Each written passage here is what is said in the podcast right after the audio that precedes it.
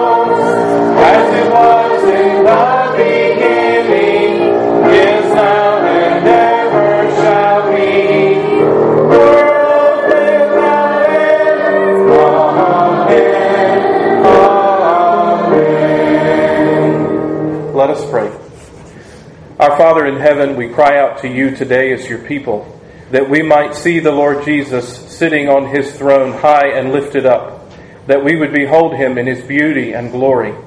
In the word that you have given us, Lord, we pray that you would fill our hearts and our minds that we might know it and receive it, receive it as truth and life to us. Lord, we pray that the words that we say today, the songs that we sing, the melody that you play in our hearts might be glorifying to you, and that we would have our hearts tuned together to sing praises to you in a pleasing way. And Lord, we join our hearts together now as your people, the church, to pray the prayer that you taught your disciples to pray, saying out loud, Our Father, who art in heaven, hallowed be thy name. Thy kingdom come, thy will be done, on earth as it is in heaven. Give us this day our daily bread, and forgive us our debts as we forgive our debtors. And lead us not into temptation, but deliver us from evil. For thine is the kingdom, and the power, and the glory forever. Amen. This morning, for our confession of faith, we're going to recite together the Apostles' Creed, and I'll begin by asking you, Christian, what do you believe? I believe in God the Father Almighty maker of heaven and earth, and in Jesus Christ, his only Son, our Lord, who was conceived by the Holy Ghost and born of the Virgin Mary. He suffered under Pontius Pilate, was crucified, dead, and buried. He descended into hell, and the third day he rose again from the dead. He ascended into heaven, and sitteth on the right hand of God the Father Almighty. From thence he shall come to judge the quick and the dead. I believe in the Holy Ghost, the Holy Catholic Church, the communion of saints, the forgiveness of sins, the resurrection of the body, and the life everlasting. Amen. Hear these words of assurance from the book of 1 Peter, chapter 1. Since you have purified your souls in obeying the truth through the Spirit, in sincere love of the brethren, love one another fervently with a pure heart, having been born again not of corruptible seed, but incorruptible, through the word of God which live, lives and abides forever. Because all flesh is as grass, and all the glory of man as the flower of grass. The grass withers and the flower fades, but the word of our Lord endures forever. Amen. As we continue to worship now, open your hymnal to page 659. Let's sing together, Commit Now All Your Griefs.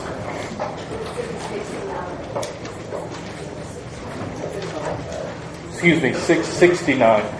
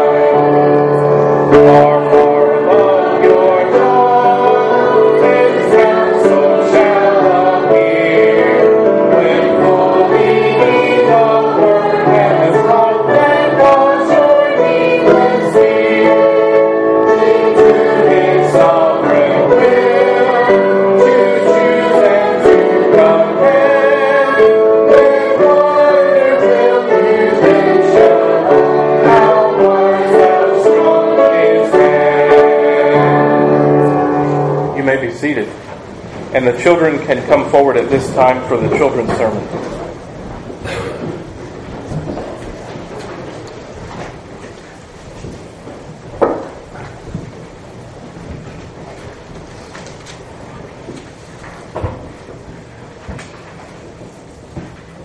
Come on and have a seat. Good morning, children. Thank you, Katie. Good morning. I want to speak with you all this morning about uh, one of the interactions Jesus had uh, with a man in the Bible, and it was an interesting interaction that he had with him because this young man came to Jesus. And do any of you know what suspenders are? Something that, That's holds, a, something that holds up your pants. It is something that holds up your pants. That's exactly right. And you typically don't have to wear a belt when you wear those, but you can if you want.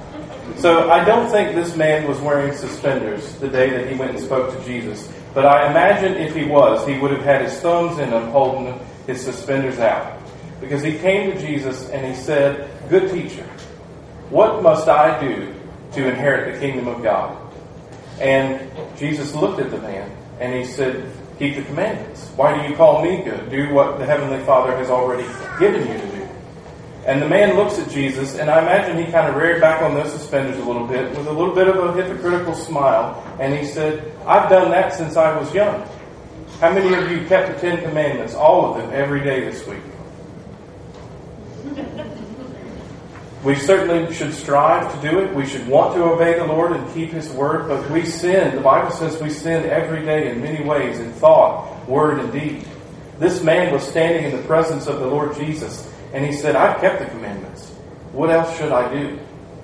And Jesus looked at the man, knowing his heart, and he said to him, Take all that you have, all the riches and the wealth that you have, sell it and give away the money and give it to the poor, and have riches stored up in heaven. And does anybody know what the man did after Jesus told him this? He didn't do it. It says that he went away sorrowful in his heart because he had many possessions. What Jesus was telling the man, he knew his heart. Jesus sees inside your heart. He knows your mind. He knows what you're thinking. He knows the things that you love, that you love the most. And he was talking to this man about the kingdom of God. And he told him, if you want to be rich in God's kingdom, then you should be willing and ready to give up any of the possessions you have in this world and be rich towards God, loving Him and serving Him. And that means that your heart can't be attached to everything that you have here. And we'll talk about that more this morning in the sermon. But I want to pray for you now that the Lord, even at your age, that the Lord would be working in your heart, that you wouldn't be attached to money or things. Let me pray for you. Father, I thank you for our covenant children who are here this morning, who come and listen and are here attentively to hear your word. And I pray, Lord, that we would, as a church, but also them, Lord, look to you to be the one to provide for us, that we wouldn't set our hearts on the things of this world. And I pray for our covenant children that you would guard their hearts and their minds and their affections, the things that they long after, that they would learn even now that it is not the things of this world that make a person rich, but love and righteousness towards you. And I pray, Lord, that you would work this in their heart at a young age, that they would be able to know the truth that it is more blessed to give than to receive, and to give away than it is to hoard to ourselves. In your name, amen. amen. Thank you.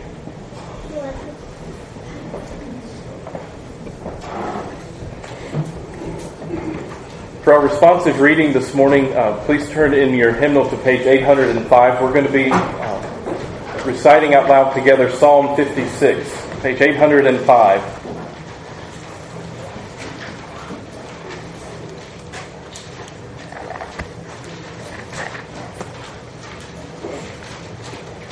I'll begin with the light portion, Psalm 56. Please respond out loud together with the bold. Be merciful to me, O God, for men hotly pursue me. All day long they press their attack.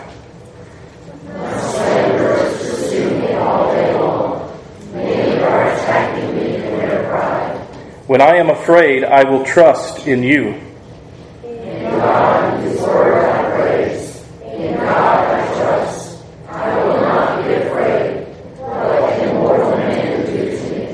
All day long they twist my words. They are always plotting to harm me.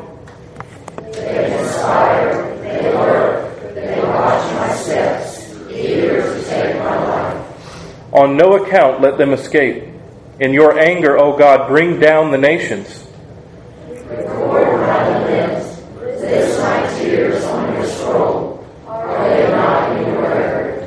Then my enemies will turn back when I call for help. By this I will know that God is for me.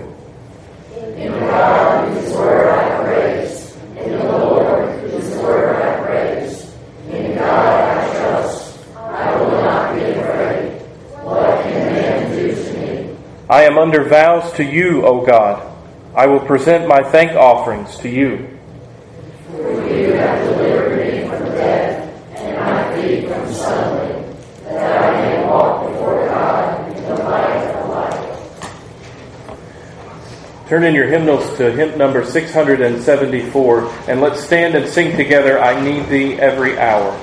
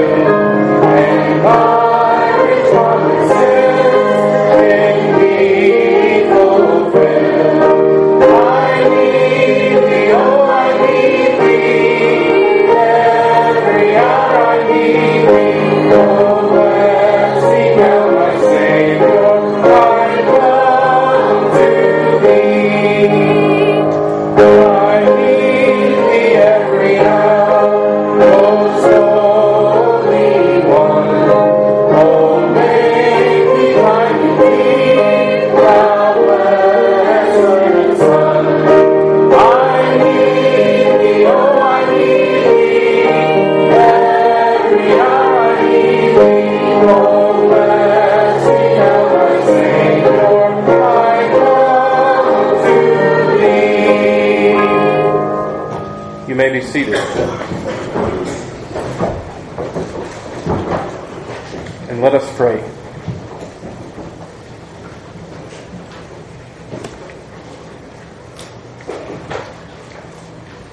Lord Jesus, we have just confessed with our mouth several times over this morning the depth of our need for you. We need you for cleansing because we are sinners. We need you for your presence in our lives because we are unsure and unstable without you. Lord, we need your forgiveness, your care, and your love. And we come to you as a Heavenly Father who delights to care for His people. And we confess that we have spent our energy and our time and our money this week on things that do not last. And we have set our hope on things that fail us. And we come to you, Lord, broken and in need of your healing in our lives. Lord, we come to you with our griefs and our cares, with the heaviness of our hearts and sorrows that are too much for us to bear. And we cry out to you, Lord, hold us up by your righteous right hand. Lord, I pray for your people today who do carry burdens that are heavy and who do depend on the faithful and strong arms of the Lord Jesus. And I pray, Lord, that you would meet your people today in worship. Lord, I pray for those who struggle under a burden of emotional and mental difficulty, those who struggle with depression that is real and grips their heart. I pray for those who struggle financially, Lord, who are wondering how the ends will meet and every month seems to get a little bit further apart. I pray for those, Lord, who are struggling in their finances that you would bless them, that you would pour out your riches upon them, and that they would look to you to provide. And Lord, I pray for your people who are ministering the gospel around the world, the missionaries that we support. And Lord, particularly, I do pray this morning too for believers in countries around the world where it is not safe for their bodies that they call themselves Christians. I pray for our brothers and sisters in the Ukraine and in Russia, throughout Europe and in Africa and Asia. Lord, our brothers and sisters around the world worship you in fear, hoping to not be found, but looking to you for grace even if they are. Lord, I pray that you would be with those who are fleeing their home, who have left everything behind, hoping to save body and soul. And I pray, Lord, that you would be preserving and growing your church doing so by your Spirit through the spread of the gospel.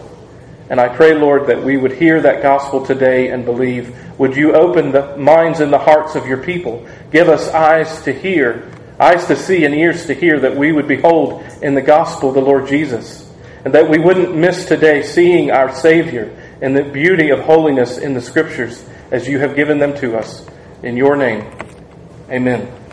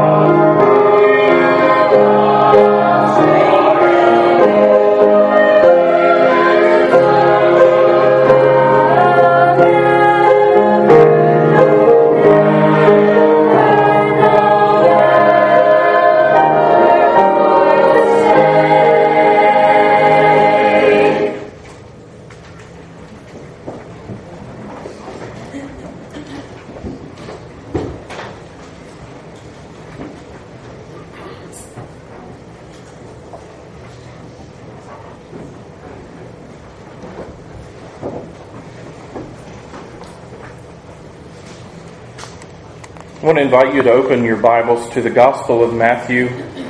We're going to be reading uh, verses 19 through 24 this morning.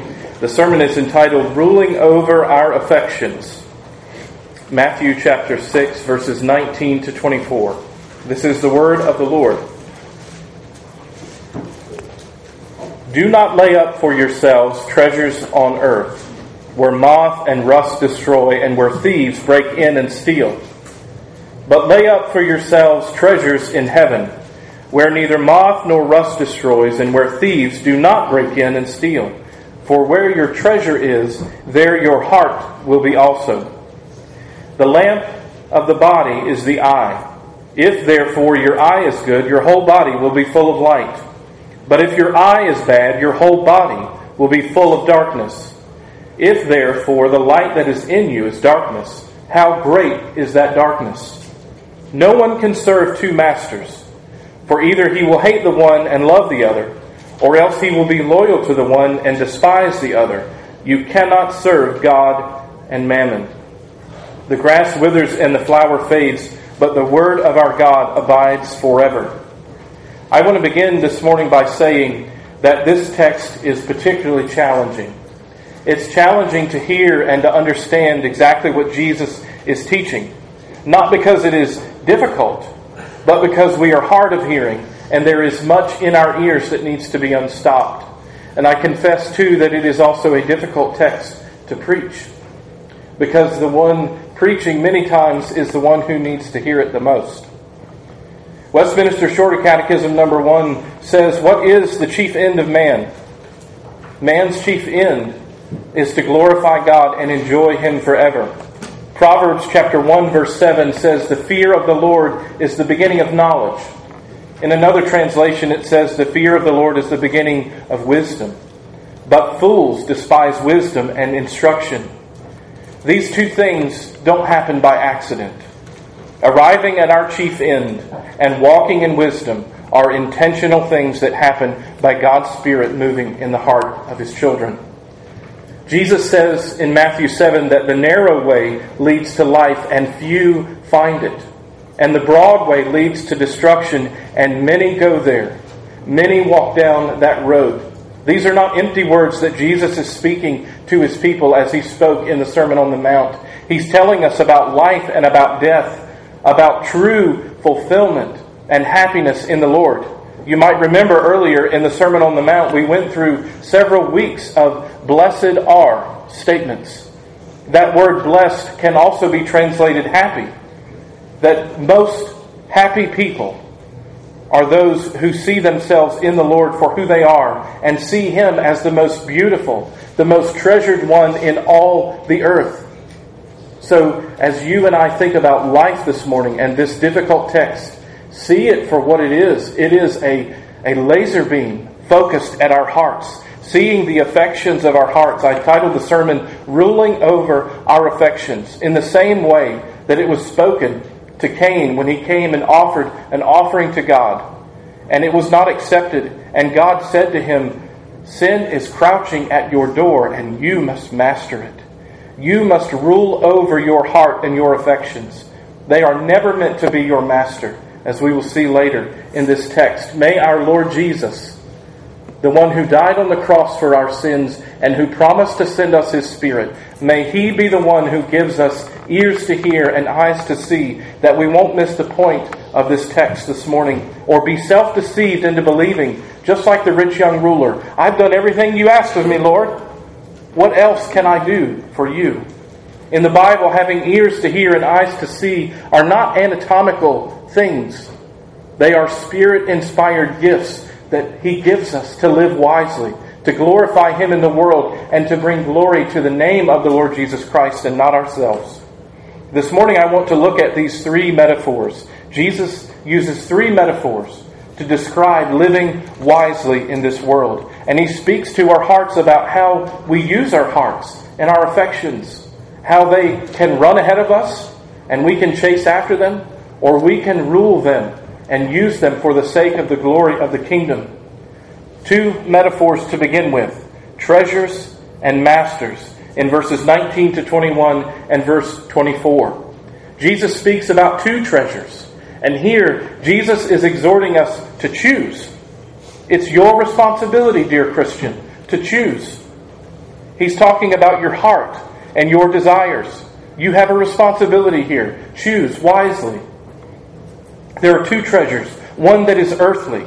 And he says the earthly treasure, if you set your heart on it, your desire, not if you have them, not if you have riches, but if you set their heart, your heart on them as the ultimate thing to pursue, that it's risky. Because earthly treasures are liable to decay and theft. And they are such that you can only enjoy them in this life. They have to stay here. You don't get to take them. They're not going anywhere with you if you leave this world, and no one knows when the Lord will call us home. It could be today. And the things that you have accumulated, they won't go. They will stay here, and who knows who gets them, what will happen with them. You don't take them when you leave. Jesus says that the moth and the rust destroy everything in this world. In, when he's speaking about the moth, he's talking about actual bugs that get into the fabrics and the fibers of your clothes. And he has in mind people who had rich and extravagant fabrics. That even the moth gets in those. They don't even know the difference between a rich man's clothes and a poor man's. They get in and destroy those too. The rust refers to what happens to most metal over time. It gets compromised, it gets weakened, there are holes. You have to replace it and scab on another piece and hope that it will last a little bit longer. In both cases, moth or rust, neither are fit for their intended purpose again. Neither can be utilized again for what they were intended for. D.A. Carson says that the older commentators pictured a farm, along with all of its products and supplies, being eroded, corroded, fouled, and destroyed. Those of you that do farming, you know exactly what D.A. Carson is speaking about. Things have to be replaced. They wear out. You leave them out in the rain, they have to be replaced. They're not going to be able to be used again. But he also speaks about another threat to earthly treasures. He says that there are thieves who break in and steal. And in that day, the walls of the homes were made with clay. So it was quite easy for a thief to pick a spot on a wall, and instead of breaking in, he could just dig his way in and go in and plunder all of the treasures inside that home. And in their day and in ours, another thief is galloping and running inflation. It, as he's speaking about things that cause destruction, it's anything that causes the things of this world to go away. It could be rising taxes. It could be actual moth and rust, things that cause things to go away. They're not the way they should be. Sinclair Ferguson says every earthbound treasure is liable to fail through deterioration, moth or rust, or through unforeseen circumstances. Nobody plans on getting robbed. Only heaven is immune from the ravages of time and sin. Therefore, says Jesus, bank in heaven and not on earth. And I don't think he means just set your heart on there in heaven and not on earth. I think he means the literal business of banking. Lord, I will make deposit with my life today in heaven because I know if I do it here, there is no return. Where is your heart, dear people? He says there are two types of treasures. We talked about the earthly, and then he talks about the heavenly treasures, where it's not risky, where the treasure is safe and secure, where you can enjoy it partially now, and Jesus says that you should, but only later will you fully enjoy all that the Lord has intended for his people. Well, what are the heavenly treasures? There are some places in the scriptures that talk about the advanced taste that we will have in heaven. But there are some that the Bible says we are to enjoy now. That the kingdom of heaven has come actually now, and you should have a taste for it here on this earth.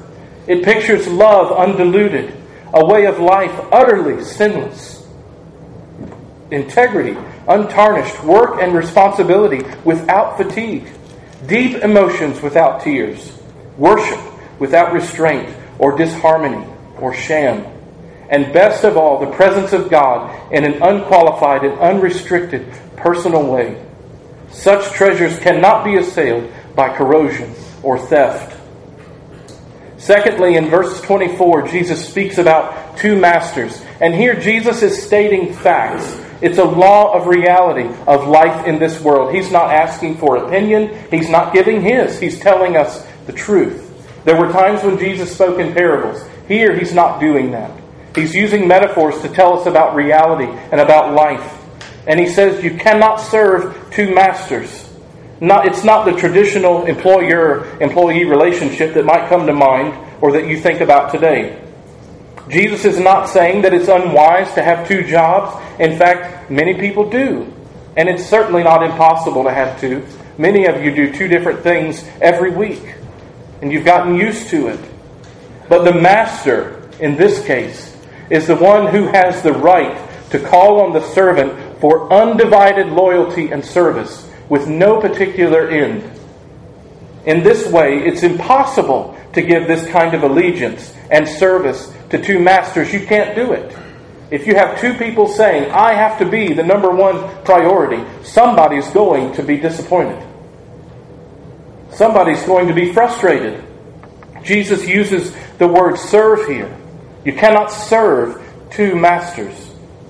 It's a worship word in the Bible. And to serve anything else but God in the Bible is considered idolatry to turn your back on God and His people and His covenant faithfulness. You can't serve God and also serve something else as number one. It's not possible. It was never simply business for the people of God to worship Him and to offer sacrifice to Him.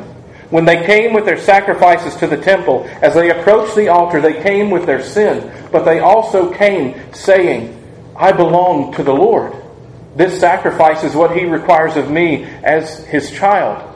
And I am saying that in the midst of all the dividedness of my heart, that I am pledging my heart of allegiance to Him and to Him alone and to no one else.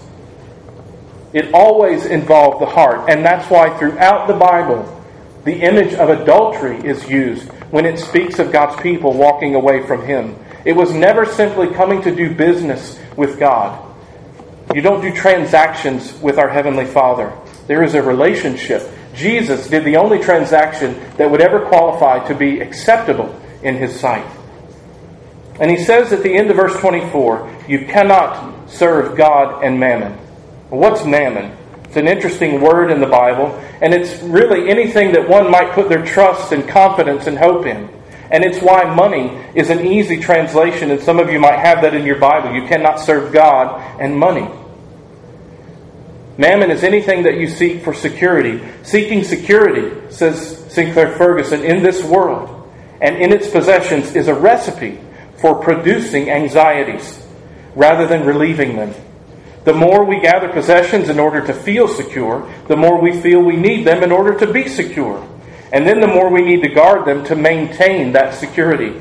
Therefore, the less secure we actually are. It is a familiar saying that wealth does not buy happiness.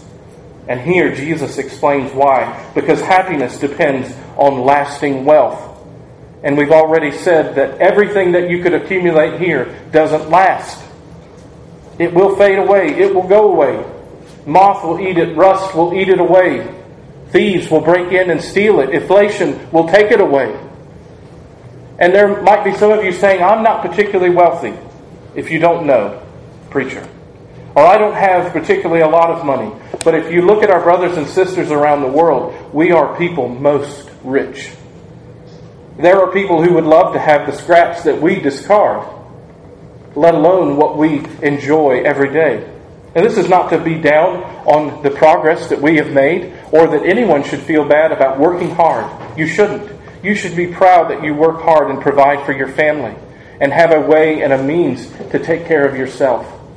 But we shouldn't say that we can dismiss ourselves from the Scripture simply because we are not overly wealthy, as the world says. Our hearts and our minds should be transformed to think about these things as God's Word says. I believe the, the turning point or the linchpin of this whole passage is in the middle. And it seems like the one that sticks out like a sore thumb, honestly. Verses 22 to 23. Why in the world did Jesus stick two bookends talking about money and wealth and storing up treasures in heaven rather than storing them up on earth. Why did he spend this time to put two verses talking about your eye and eyesight and light and lamps? Why did he do that? It seems like he was just picking out random things and putting them together. Either that or Matthew got confused when he put the book together. But I believe if we understand these two verses, we actually understand the verses around it. Jesus is here saying that the eye is the lamp of the body. And if it is good, then your whole body will be full of light. Verse 23 But if your eye is bad, your whole body will be full of darkness. If, therefore, the light that is in you is darkness, how great is that darkness? Jesus is saying this is how we do the choosing. Your eye is how you do the choosing. It's how you decide what treasures to store up here and what treasures to store up in heaven. It's how you decide which master you will serve. You do so through your eye, through the eyes that God has given you. What is he saying? What does this mean? He's saying that your eye is the guide for your entire body. It's because of the eye that you can open and see light, that light is actually helpful to you at all. Without it, you wouldn't know what you're touching without seeing. Without it, you wouldn't know you're walking into something or tripping over it. And that's not to say that some of us don't do those things even with eyes wide open. We even ask ourselves sometimes, are you even looking? The word translated good here. He says if your eye is good, it means that your eye is single or sound, undivided. With a good eye, you see clearly. You're able to make an assessment of a problem in front of you. You can read clearly to use your mind to understand. You behold beautiful things in God's creation with your eye because of light. In the Bible, the guide for a person is their heart. And this is what Jesus is talking about the place where all of your desires originate, how you make decisions, what you use to evaluate different options that are in front of you. And as we have been saying for several weeks, we always follow our desires. We always do what we desire. We can never assign our actions to someone else or to something else. We always act from our hearts. Our Lord is speaking about the eye of the Spirit, our heart here in these two verses. In the language of Scripture, fixing your eye and fixing your heart amount to the same thing.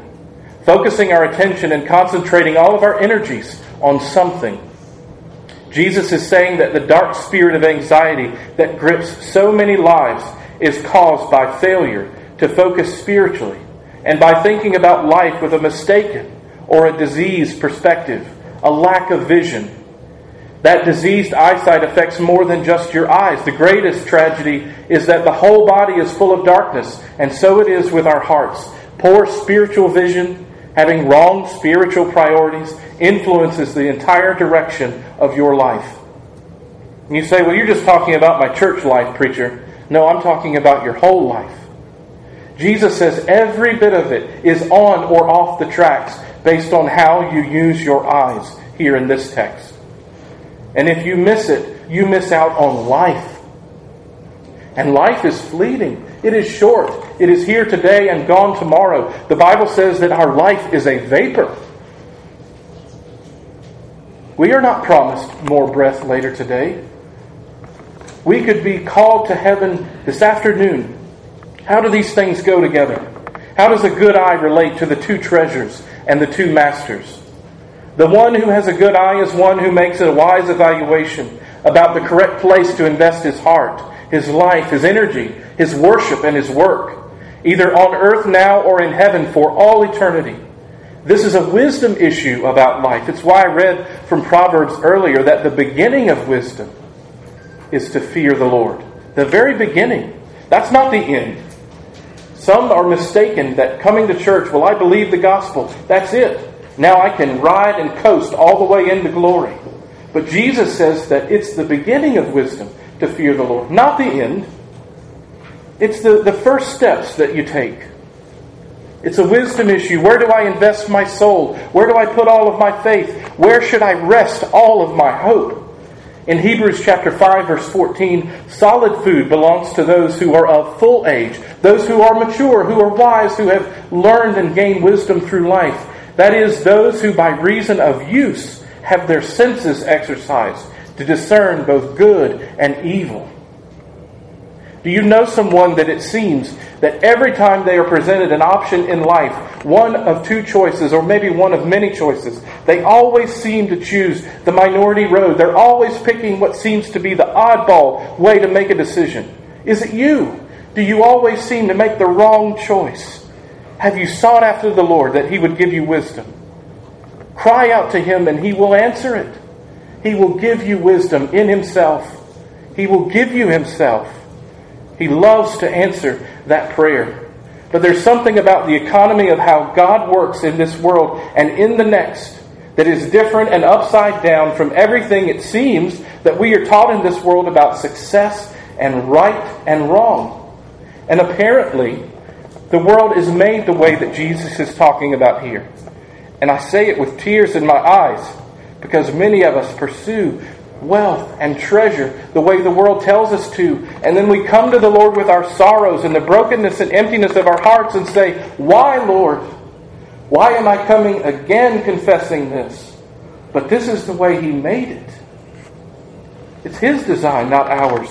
You can't get second things by putting them first.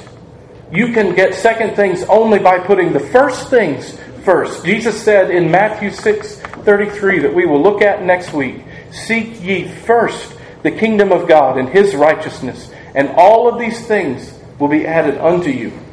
In a letter that C.S. Lewis wrote to Don Bede Griffiths in 1951, he says, Put first things first, and we get the second things thrown in. Put second things first, and we lose both first and second things. We never get, say, even the sensual pleasures of food at its best when we are being greedy. There's something about our hearts that runs after things. And your heart goes before you even know it. And what Jesus is saying in the scripture here is that He has filled us with His Spirit that we would rule our affections. That they would not be our master, but we would be their master by His Spirit according to grace. And that means that you can't let your heart run after everything that it sees. That means you have to exercise self discipline. And I'm not speaking as a financial advisor to you, talking only to you about your money. There are so many more things in this world that your heart runs after.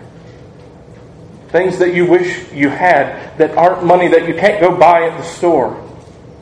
In Colossians chapter 3 verses 1 and 2, since you were raised with Christ, seek those things which are above where Christ is, sitting at the right hand of God the Father. Set your minds on things above, not on the earth. Set your mind. You're responsible, Christian. Set your mind.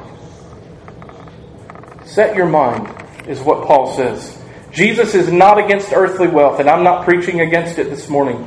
He's not against you having things that you can enjoy here at all. And He's not against saving up for a rainy day. He's against you investing or being deceived that lasting wealth actually exists here and that you should spend all of your lifeblood for satisfaction here and now. In 1 Timothy chapter 6 verses 17 to 19, Paul speaks to those who are rich through Timothy. He says, "Command those who are rich in this present age not to be haughty, not to be prideful, nor to trust in uncertainty of riches, but in the living God who gives us richly all things to enjoy." Let them do good, that they will be rich in good works, ready to give, willing to share, storing up for themselves a good foundation for the time to come, that they may lay hold of eternal life. Either you will lay hold of eternal life in heaven, or you will lay hold only of treasures here. Jesus says you have to choose. You can't do both. It's not possible. It is physically and spiritually not possible to be in love with this world and in love with satisfying yourself on the things of this world and then say that you're satisfied in Jesus. You can't do both. God's people, the church, are not immune to this. If we take the teaching and the advertisement of this world, material and wealth and prosperity are the ultimate marks of God's blessings. If I have all of these things and 10,000 in the bank, I'm doing fine. I am set and ready for heaven. Whereas Jesus tells us the marks of God's blessings are poverty of spirit, mourning over sin and persecution for the sake of righteousness. Real spirituality is not seen in gathering wealth. God is not pleased with you if you have money, and He's not displeased with you, dear child of God, if you are a poor beggar. Real spirituality is being delivered from loving money with everything in your soul, whether you have it or not.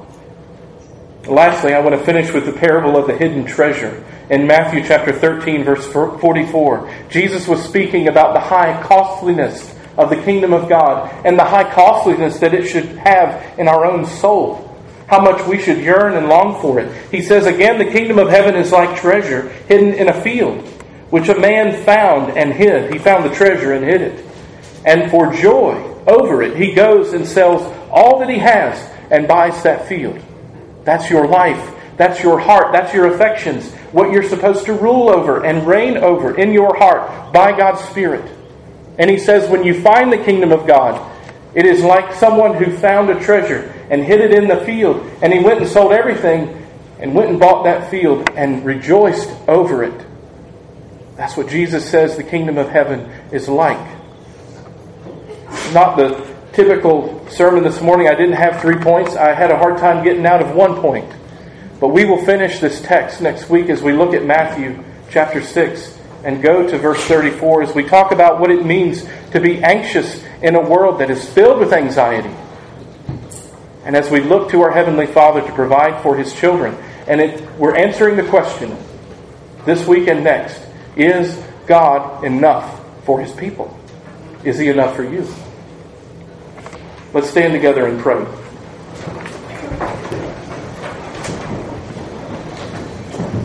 Father, I thank you that you have gathered us as your people together today to worship you.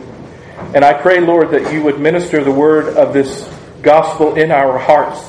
We need it desperately, and we cry out to you, confessing that we are sinful people and we need to hear the truth. Lord, we pray that you would push out all the noise and voices that we hear that don't glorify the Lord Jesus, that tell us that wealth is here, that security is here, and that we should invest in it now. Lord, we pray that you would spare us the many pangs and hurts that your word says belong to those who pursue wealth only in this world. And Lord, we pray as we sing in just a moment and as we give an offering to your glory, that you would help us to lose the grip in our hearts on the things that we think will last. In your name, amen. Turn in your hymnal to page 650 as we sing together, I Will Sing of My Redeemer.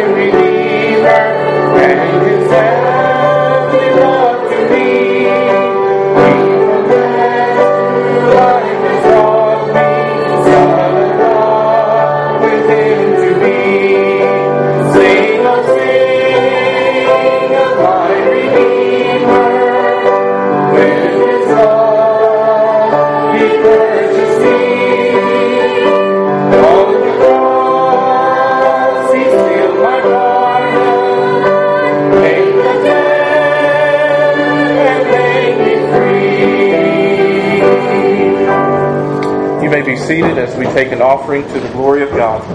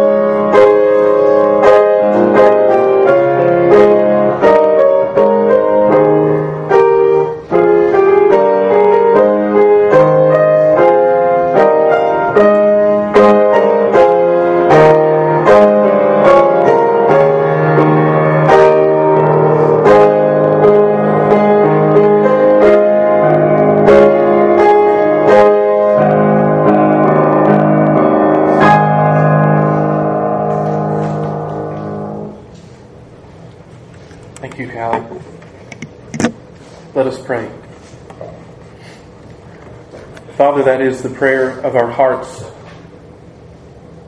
Take our heart and let it be. Lord, would you be on the throne of our hearts and our lives, our affections, and as we have given now for the glory of the Lord Jesus Christ, our tithes and our offerings as you taught us to do in your word, Lord, we pray that you would use them for the sake of your glory and the spread of your kingdom. We pray, Lord, that we would be wise in using these resources that you have put in our hands we are stewards, it is not our own.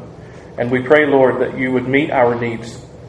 We pray that you would take care of our families and our friends. And Lord, use us as we give faithfully to do that. In your name, amen.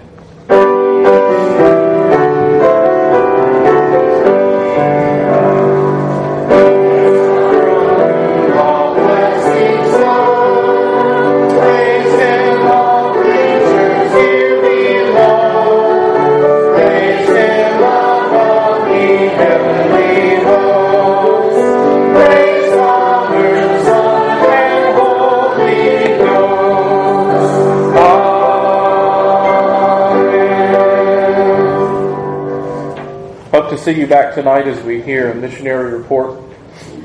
Receive the benediction of our Lord.